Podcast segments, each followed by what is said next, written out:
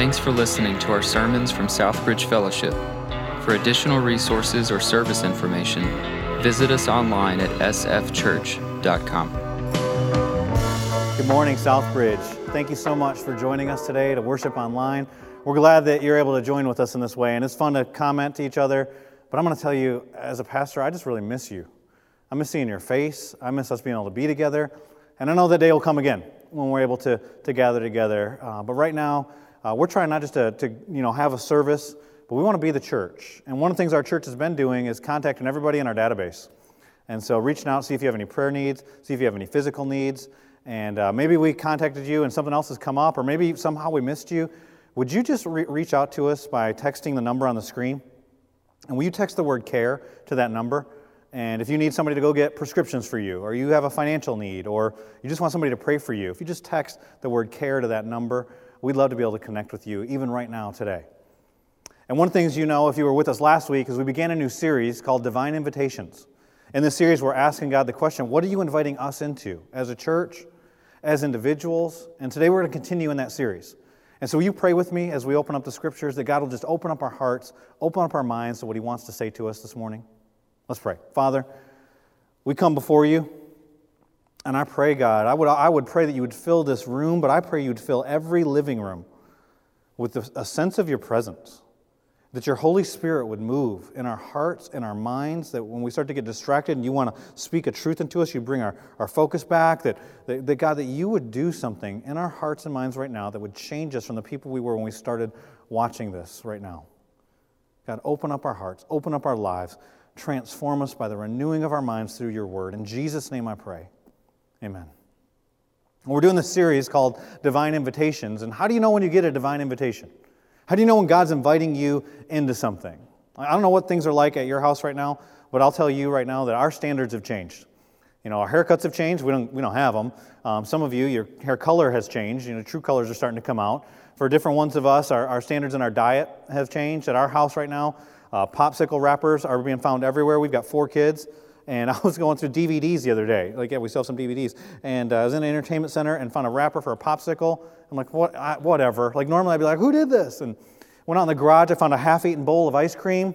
and my thought wasn't, first of all, like, who was doing this? Like, why didn't you finish the ice cream? And so here's the ice cream. And I'm, I'm out driving the other day, getting some groceries and things and driving around. And I saw this sign on a Krispy Kreme donut hot now.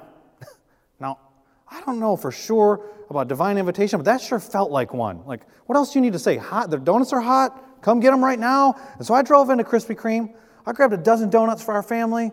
You can judge me for my donut consumption if you want, but we got six people in our family. And I got home and I said, listen, this is two donuts apiece, but I don't want you to eat them all at once. One donut today, one donut tomorrow. I come on to the kitchen, open up the box of donuts. Somebody's eating an extra donut. And I decided, all right, ice cream bowl, popsicle wrapper, I, I'm going to do something about it. Like, I'm going to find out which kid did this. And to be candid with you, I had one child in mind specifically that I was pretty confident she was the one. At our house, they're all girls, and so I'm not revealing any identities to you, but I went to this one and I said to her, it was almost like an interrogation. Like, you could have a bright light over my shoulder, me holding a water bottle for a thirsty person. Like, if you answer right, here comes. And I said, You're going to get one chance to tell me the truth. I'm going to ask you a question, and I want the truth. Oh, okay, yeah, all right, Dad, whatever. No guilty conscience like that. I said, How many donuts have you eaten? She answered. She seemed confident. I didn't know what to do. I haven't been trained in interrogation. I'm just a parent. And so I'm trying to figure this out with the other kids. And it's always, you know, she did it, they did it. And I'm going to give you a moment of transparency here. I'm walking through the kitchen. I don't know how your memory works, but something jarred my memory. I don't remember I had eaten an additional donut. then I remembered, I hadn't remembered. And it's all of a sudden, it was like flooded with you know, remove the plank in your own eye before you deal with the speck in your daughter's eye. It's like, oh, it was me. And then I ask the question why do we snack? Why do we chase these desires that we have? And here's the reality each of us are on a pursuit of satisfaction. Whether it's food, whether it's our jobs, in various different ways, we're trying to find satisfaction. And we read the scriptures and we talk about divine invitations. We see Jesus repeatedly inviting us to come to Him for satisfaction. So if anybody's thirsty, Come to me. Why doesn't he say, take a drink of it? He said, Come to me, believe in me. He says, I am the bread of life. If you come to me, and you'll never hunger again. And he invites us to himself for satisfaction.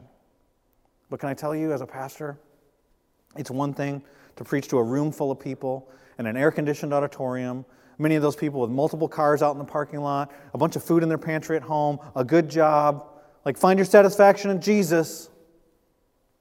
But how do you preach that in the context of suffering?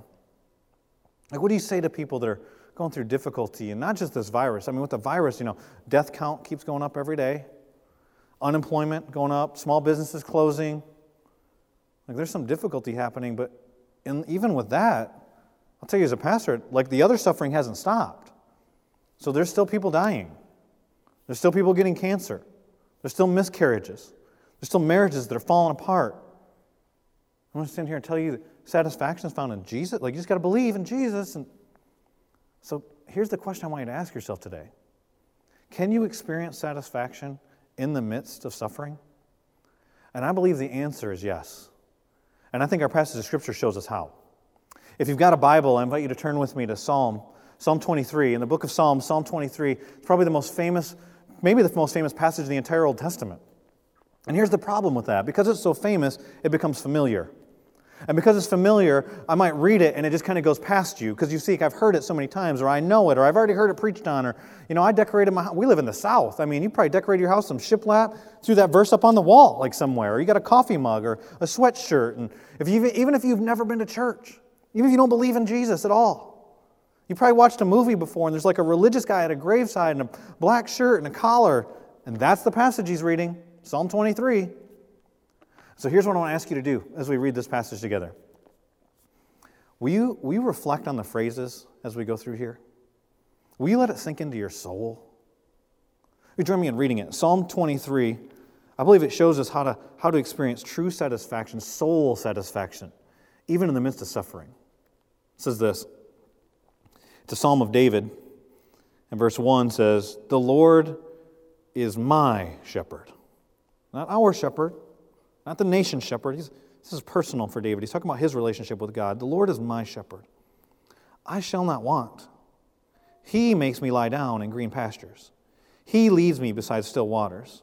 He restores my soul. Do you need your soul restored? He leads me in paths of righteousness for his name's sake. Even though I walk through the valley of the shadow of death, I will fear no evil, for you, he changes. Now he's talking not about God, but to God. You are with me. Your rod and your staff, they comfort me. You prepare a table before me in the presence of my enemies. You anoint my head with oil. My cup overflows. Surely goodness and mercy shall follow me all the days of my life, and I shall dwell in the house of the Lord forever.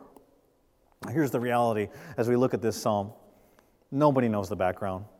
If you read commentaries and different Bible scholars and even different pastors, Everybody's got a theory, an idea of what historically is happening in this moment, but nobody knows. And you may read it and you may get a picture of David. You know, this is a psalm of David, and we know David was a shepherd. He's a shepherd, then a warrior, and a king, and a sage. But you might picture him as a young boy, sitting out, leaning up against a tree with his flock, and kind of writing down these poetic words about his relationship with God, but that's not it. We know from the psalm itself that David had to write this later in life. Because a young boy who's barely experienced anything doesn't need a, his soul restored. See, you need your soul restored when, when you've been worn out by life, when you've been chewed up and spit out by life. And some of you need your soul restored. He's got enemies. You gotta have lived some life before you have some enemies. Some people that slander you, some people that gossip about you, some people that, that wrong you and do, do, do difficult things to you. For some of you, you got enemies. Some of your enemies aren't even people. Some of your enemies are your anger. Some of your enemies are the battle you've had with sin. And he's faced evil. He's been through the valley. And so we don't know the exact historical background, but we know that as he's reflecting on this, he might not be in a time of suffering, but he's at least thinking about some times of suffering. And what we do know for sure is the literary setting. A lot of times we jump into the Psalms and we don't think about the Psalms that are around them, but God put it in here. Psalm 23 intentionally comes after Psalm 22. Have you ever read Psalm 22 and then Psalm 23? Let me tell you what Psalm 22, it's definitely a psalm with suffering. In fact, Jesus quotes it when he's on the cross, taking the wrath of his Father for your sin and for my sin. In Psalm 22, David writes this in, Psalm, in verse 1 My God, my God, why have you forsaken me? Jump down to verse 7. He says, All who see me mock me. They make mouths at me and they wag their heads. Go over to verse 14. I'm poured out like water, and all my bones are out of joint. My heart is like wax, it's melted within my breast. And It's a psalm of suffering. And, so, and then he, he comes, the literary context, Psalm 22 to then Psalm 23, he says, The Lord is my shepherd. And then a bold statement like this, this is one of those ones we can just read past, I shall not want. He's talking about satisfaction, but not just any satisfaction, a soul, satis- like a deep satisfaction that's regardless of circumstances, that surpasses the understanding of those who don't have Jesus as their shepherd. See, the outline for today's message, I really have a simple message for you today. It's just one point. I want to make this point as we walk through some of these verses, and we won't do the whole thing today. But the point is simply this you can only have satisfaction in the midst of suffering when Jesus is your shepherd. You can only have real, genuine soul satisfaction in the midst of suffering, regardless of circumstances, when Jesus Christ is your shepherd. And so that means you really only have one question to answer today Who's your shepherd? And don't assume just because Jesus is your Savior that Jesus is your shepherd. Like, you got to ask yourself the question what is a shepherd? Like, what does it mean for him to be my shepherd? And many of us have ideas about shepherds, but most of us didn't grow up in a context where we were in an agricultural context where there were actual sheep and there were actual shepherds. And so, what is a shepherd? Some of you grew up here in the Bible. And so you just picture the play that you saw at your church when a bunch of the fourth graders got dressed up in bathrobes and they came out and was, you heard somebody quote the scripture and the, the shepherds were given watch over the sheep by night. The next thing you know, they're standing by cute baby Jesus. Maybe you saw them in books and some child's Bible, the flowing locks of hair, and standing there holding a crooked stick, and they're clean. That's a myth. Like, I didn't grow up in church, and so when I think of shepherds, I think Mary had a little lamb, and fleece was white as snow. Like, and then it's some fairy tale picture, and some of you have a romanticized picture. But when you look at the Bible, shepherds were like the lowest position you could have. And so God condescends, comes in, and, and leads us in that way? Like, there's a reason why David was the shepherd, because he was the youngest brother. Nobody else wanted that job. They put him on the field. They forgot about him when they were coming to pick a king. Shepherds, shepherds weren't just these meek, you know, guys with the flowing locks of hair. They were dirty. They weren't allowed to go to the temple. They were warriors. There's a reason why kings are referred to as shepherds in the Old Testament, is because for, for sheep, here's what you need to know about sheep they're completely and totally dependent. The shepherd to them was like a king, like a warrior. And so I ask you this question Who's your king? Who's your warrior? Who's, your lead, who's leading your life? And when you say who's your shepherd, it's like, who are you totally dependent on? And did you notice that first phrase does not say, the Lord will be my shepherd? The Lord was my shepherd? It says, the Lord is my shepherd. Let me tell you, as a pastor, one of the things I've experienced, so many people I come into contact with, it's like they trusted Jesus in Awana or at Sunday school or some, some moment in life that was a spiritual high for them, and then they trusted, and that's good. And they took care of eternity. And so they know they're going to get into heaven someday, but like right now, I'll handle my kids. I'll take care of my marriage. I've got my finances. I'm going to run this small business, or I'm going to deal with my boss, or I'm going to. And Jesus, I'll let you know that's Jesus what? Like at conversion, he was my shepherd. Or maybe someday when I need to get into heaven, like you handle that really important thing, but I'm going to handle all this stuff. Like, who is your shepherd? Who's leading your life? For some of you, your shepherd is Sean Hannity. Your shepherd is Don Lemon. Your shepherd's the podcast you listen to all week. Your shepherd is, it's not somebody who's leading you to truth. It's not somebody who's leading you, just trying to feed your soul. You're just hearing all the noise of society and all the things that are in your life being led. Maybe it's your desire for money. Maybe it's your lust. Maybe it's your own. You are your own shepherd. You see your shepherd when you look in the mirror. For Jesus to be your shepherd, I heard another pastor one time give a simple observation about this psalm that totally changed the way I look at it. His name was Tony Evans. Tony Evans said, in order, in order for Jesus to be your shepherd, you've got to decide you're sheep. And many of us don't want to be sheep because, because we're proud. Because here's the reality about sheep sheep are totally and completely dependent. And everybody in the world's telling you, don't be sheep. Like, you got to, you lead. You lead yourself. You take care of yourself. In order, what the scripture says, you got to, in order to even come to Jesus, You've got to realize your helplessness and your need for a Savior in Jesus Christ. He says, Blessed are the poor in spirit. You've got to humble yourself for Jesus to be your shepherd. You see here in this passage, he says, The Lord is my shepherd. But then this next phrase is so easy to read past I shall not want. It's one of those things that like we kind of focus on the Lord being our shepherd and we miss it. So the implication of that is that so then he's going to satisfy me? Like what does that look like? How does that even happen? And it's it's kind of like you ever just kind of look past stuff that seems obvious in society? Like I was reading this week, and a lot of people are struggling with sleeping. There's a really popular sleeping pill. The FDA just said they're going to have to put a warning label on the boxes that says may cause drowsiness. Well, I thought to myself, well, if I went to the store and I was looking for a sleeping pill, and on the box there was a warning that said may cause drowsiness, I'd probably think to myself, well, I hope it's clinically proven to cause drowsiness. That's why I'm buying it. Why is there a warning here? That doesn't even make sense. And here we read this, we read, I shall not want, and we just kind of go past it like all of us are on this pursuit of satisfaction, and he's telling us right here, it's like, here's the secret to satisfaction. The Lord's got to be your shepherd. You got to side your sheep. Then what does it mean for us to be satisfied? Because this is in the context of suffering from somebody who's been through the valley of the shadow of death, who's needed their soul restored, who, who's cried out, My God, my God, why have you forsaken me? But they've known what it is to be satisfied in Him. What does that mean? I really learned this from my wife. Uh, my wife, we were going on a, a, mission trip to visit some of our missionaries in Madagascar, Africa. Uh, for those of you who don't know, we had some, and just the story of our church about 10, 12 years ago, uh, there was a couple in our church that felt called out to go to Madagascar to share the gospel with people who had never heard about Jesus. And the gospel is the good news that Jesus died for our sins, rose from the dead, and can give us eternal life. And they wanted to go share that news. It so changed them. And so they, they moved there. And eventually some other families came there, and they went out into literally there's no roads to get there. Like I, when I look and see how they, their passion for these people, they got out to these people, they shared the gospel with them. And eventually a few of them believed. And those few people told some other people, and they told some other people, and eventually some churches formed, and they started getting some, some solid teaching from the missionaries, and then they formed their own elders and pastors. And now, today, after about 10 years of the gospel spreading, there's over 200 churches there, over 7,000 new believers. And so my wife and I were going to go there and we were going to, going to try and encourage them and just see what was happening and our, ourselves be encouraged by just God, the book of Acts like happening right here on this island. And, and so we went out there. They had been going through a drought. And my wife was going to teach them that, that the, the, the person who trusts in the Lord will lack no good thing. And it's one thing to say that to, to a bunch of Americans who are driving around in their cars with their conditioned air and their good jobs and their great educations but they've been going through a drought and a famine. So you look somebody in the eye who hasn't eaten for a couple days. You say, Oh, if you trust in the Lord, you'll lack no good thing. Well, you, they're thinking, oh, A meal seems like a good thing. And to give you the full context, my wife, she had just lost her dad about a month before we went.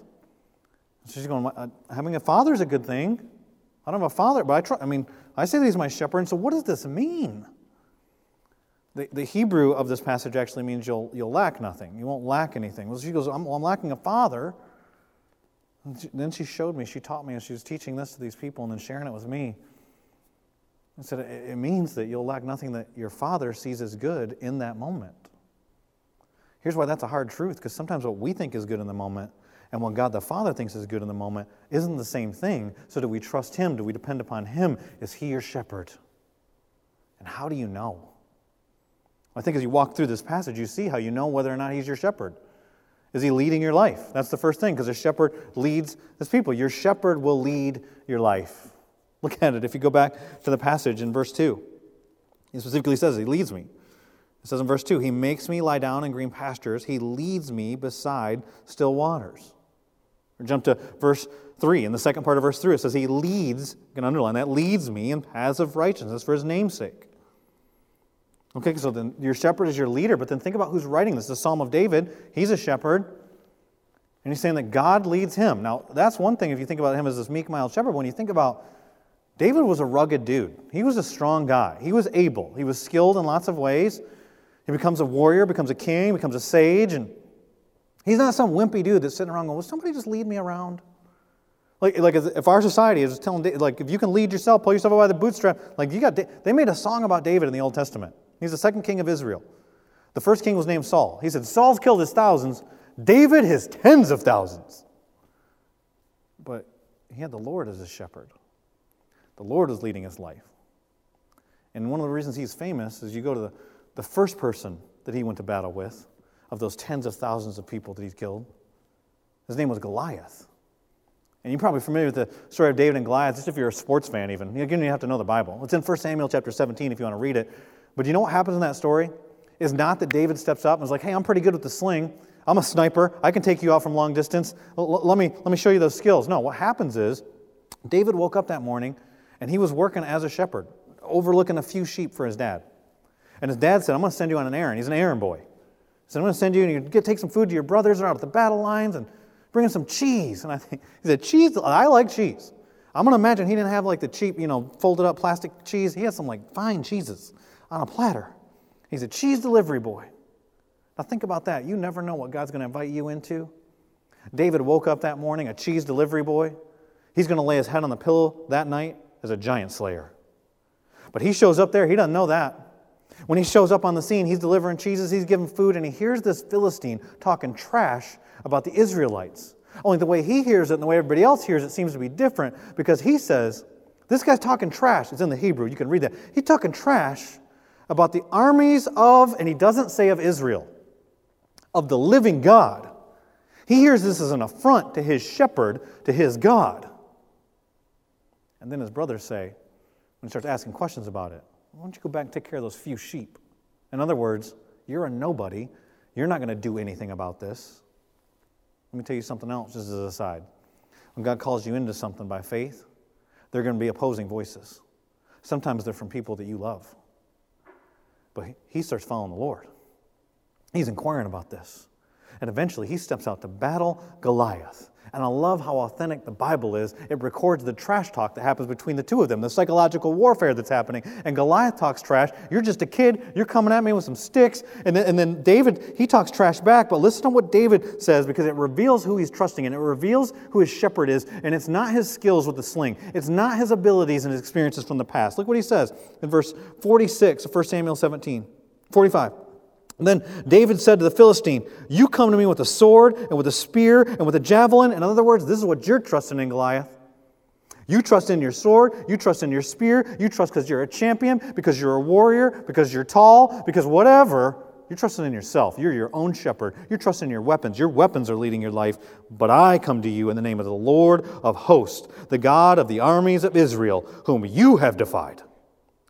This day the Lord will deliver you into my hand, and I will strike you down and cut off your head, and I will give the dead bodies of the host, the dead bodies of the host of the Philistines this day to the birds of the air and to the wild beasts of the earth, that all the earth may know that there is a God in Israel. Not that the whole earth will know that I'm awesome, and, and this whole assembly will know that the Lord saves, not with sword and spear, for the battle is the Lord's, and He will give you into my hand. He could be bold because of who his shepherd was. Not because of his army, not because of his spears, not because of his reputation. Not be- he was a shepherd, but he had a shepherd.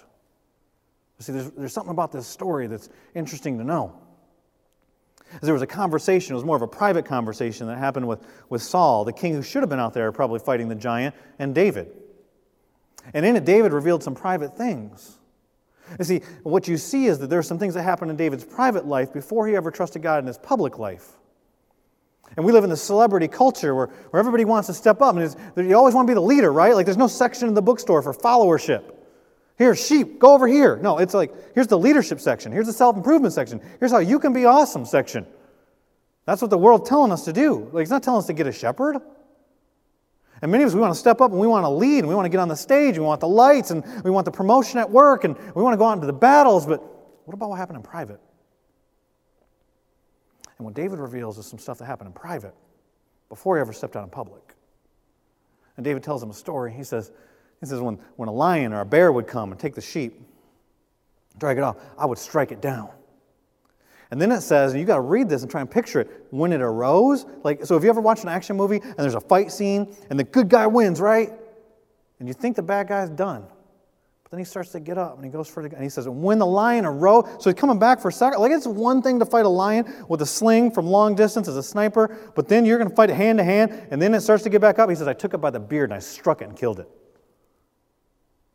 Here's the thing about that story.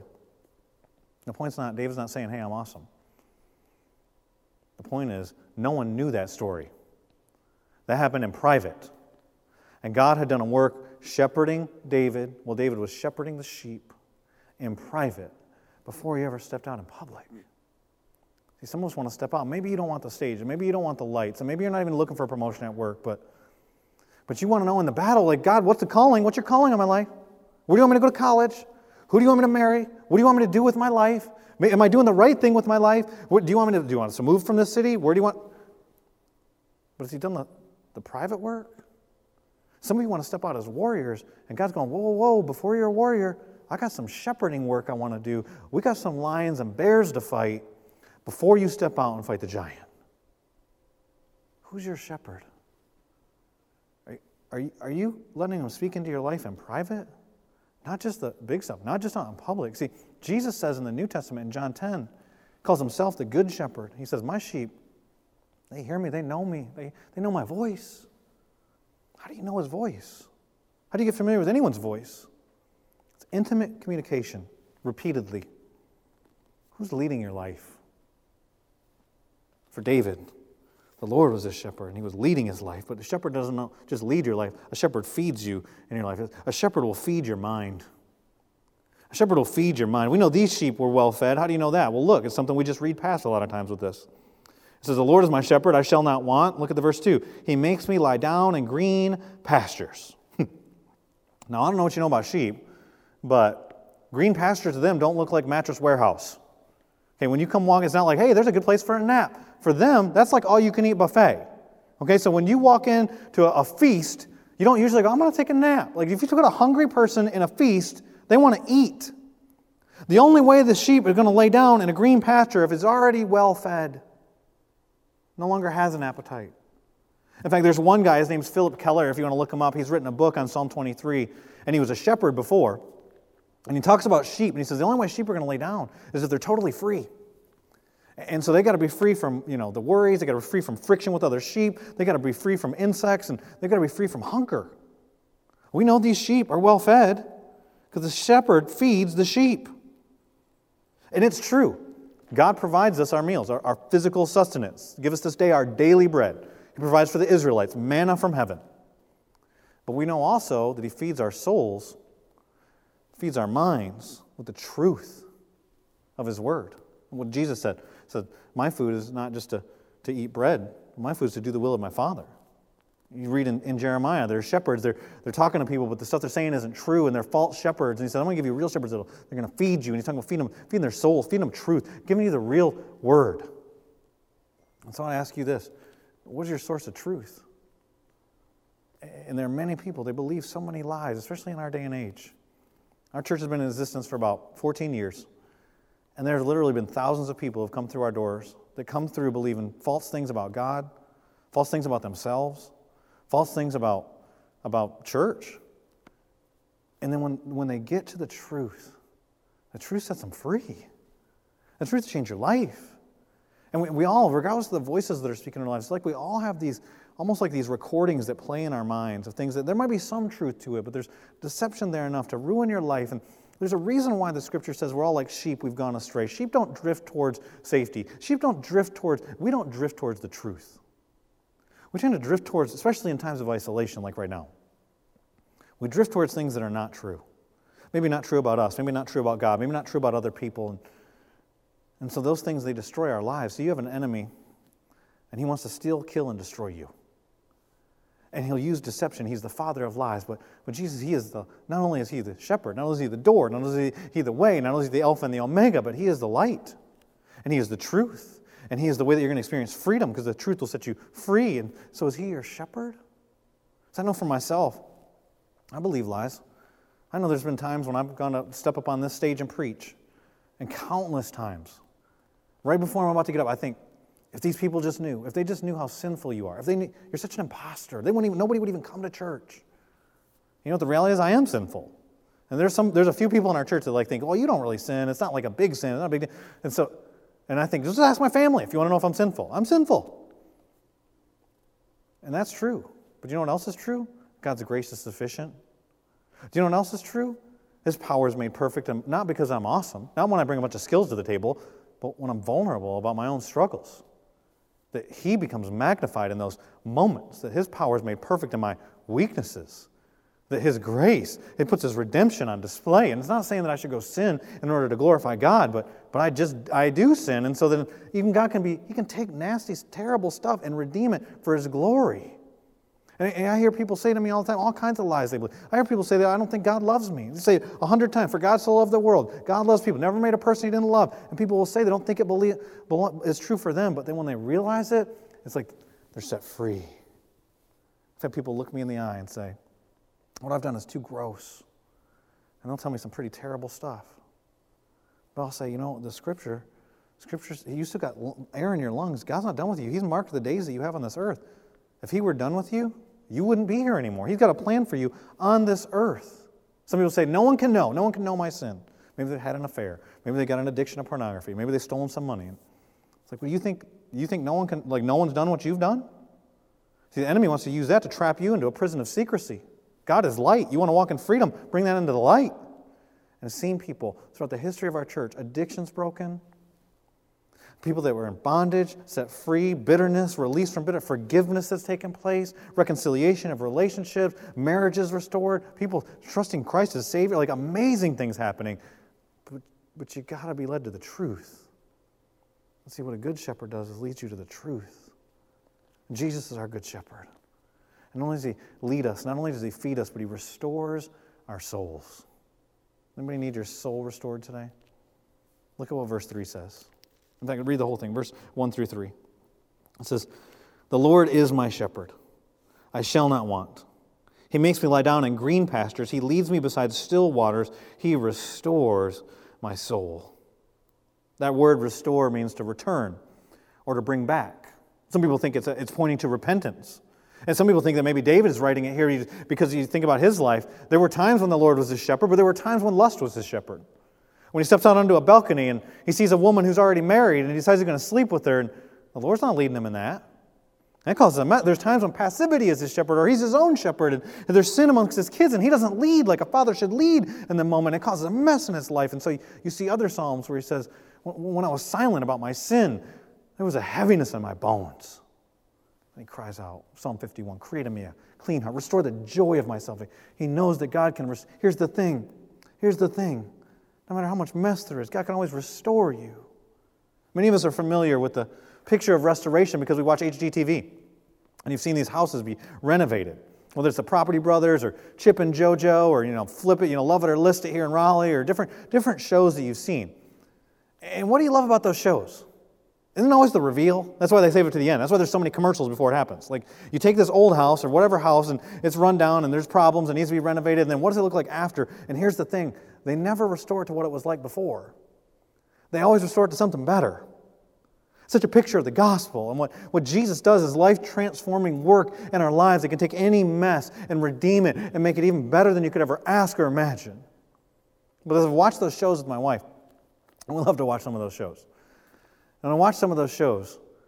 I've seen the different types of houses, and you think about what happens. Some of the houses that are just old, like they're built in the 1920s, right? And nobody's done anything to them since 1920 and the kitchen has the cabinets are falling apart and the, they've got orange shag carpet and it's like three feet long and they've got a, a, lime green sink and the weeds are growing up in the yard and it's just neglected. And so they come in and they, they freshen it all up and they change it all. Or, or there's a vandalized house maybe they bought it sight unseen. It's been spray painted the windows are all crashed out you know there's cats and birds and stuff in there and they go inside and it smells bad and they're trying to tell you how bad it smells and there's some houses you know they, they look pretty good on the outside. But when they get into the renovation there's termites or asbestos. Like there's a structural problem. There's something behind the wall. There's something internal. I think, what an analogy for so many of our lives. Some of us need our soul restored, not because of some big thing that's happened. We just haven't been walking with Jesus for a period of time and we've drifted. And some of you might be joining online right now and you haven't been going to church. You haven't been connected with a body of believers and you've kind of drifted away from the truth. You drifted away. And the Lord goes, oh, I'll restore your soul. Come back to me. Some of us are like the house has been vandalized. Maybe like David, we've made some bad decisions. Or maybe some things have been done to us. He says, Come, I'll restore your soul. Or some of us were like that house. It looks good on the outside, and everybody thinks everything's good. And I haven't got a mug I'm drinking right now that says, The Lord is my shepherd. But you're pursuing your idols. He's not your shepherd. You've trusted him for eternity, but you don't trust him today. He says, You come. Come back to me. I'll restore your soul. Maybe you're a follower of Jesus. He is your shepherd. You've been walking with him faithfully, and he has restored your soul. I think it's interesting in John chapter 21. when Jesus is Peter's shepherd, that he uses shepherding language to Peter. And I want to say to you, believer in Jesus Christ who's been walking and He is your shepherd, the application for you today is there's a whole world out there that needs Jesus Christ as their shepherd, and you need to show them that. Go feed my sheep. Those are, those are people that He wants to redeem. Those are people that He's not willing that any should perish. How are you going to share the gospel today? Through a word of encouragement, through an act of generosity. Like, He's done this for you, then, then go and share that with other people. But for those of you who need your soul restored, I want to let you know that we want to pray for you and that Jesus Christ can, can restore your soul. And so I want to just ask you would, you would you right now just text the word care? Like I said at the beginning of the service, will you text the word care to the number on the screen below? And we've got somebody will reach out to you, they want to pray with you, want to help you. And maybe you need to trust Jesus Christ as your Savior. Maybe He's not your shepherd. You know about Jesus. Maybe you've heard about Jesus, but you haven't trusted Him as your Savior and asked Him to forgive your sins and be Lord, be leader in your life, and to lead you to truth. And you can ask Him to be your Savior right now. Would you just pray this prayer with me?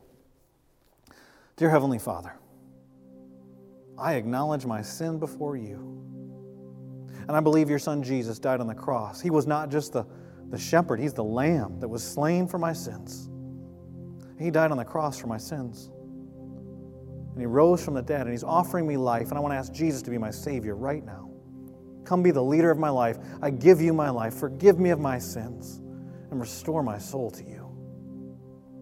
And if you just prayed that prayer, would you text the word Jesus to the number on our screen right here? We want to give you some information about how to grow in that relationship with Him. Thank you so much for joining us today, church. I want to give you some updates on some things that are happening in our church. You know, we're in a unique time, obviously, with this virus, and there are unique needs. But you hear us say all the time as a church, we want to own our impact.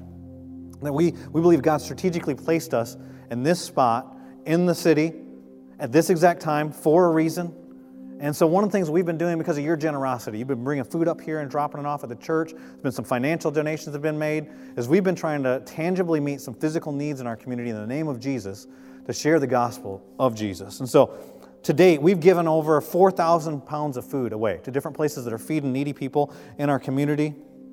We've given out over 80 boxes of groceries to individual families um, at a community in need here and some of them have been, you know, just here, we're giving out these boxes. Your family needs food. Here it is. Some of them have been custom because of unique needs, even one with a specific baby formula. We supplied over $1,200 in gift cards, Food Lion gift cards to different uh, families in need through our Safe Families Ministry. Some of you are familiar with that. If not, you can read about it on our website, something our church does. We're currently purchasing over 4,000 pounds of rice from a ministry called Rise Against Hunger. Now, usually they deliver rice around the world uh, to different internationally, like Haiti and Dominican Republic, they can't because of the travel restrictions.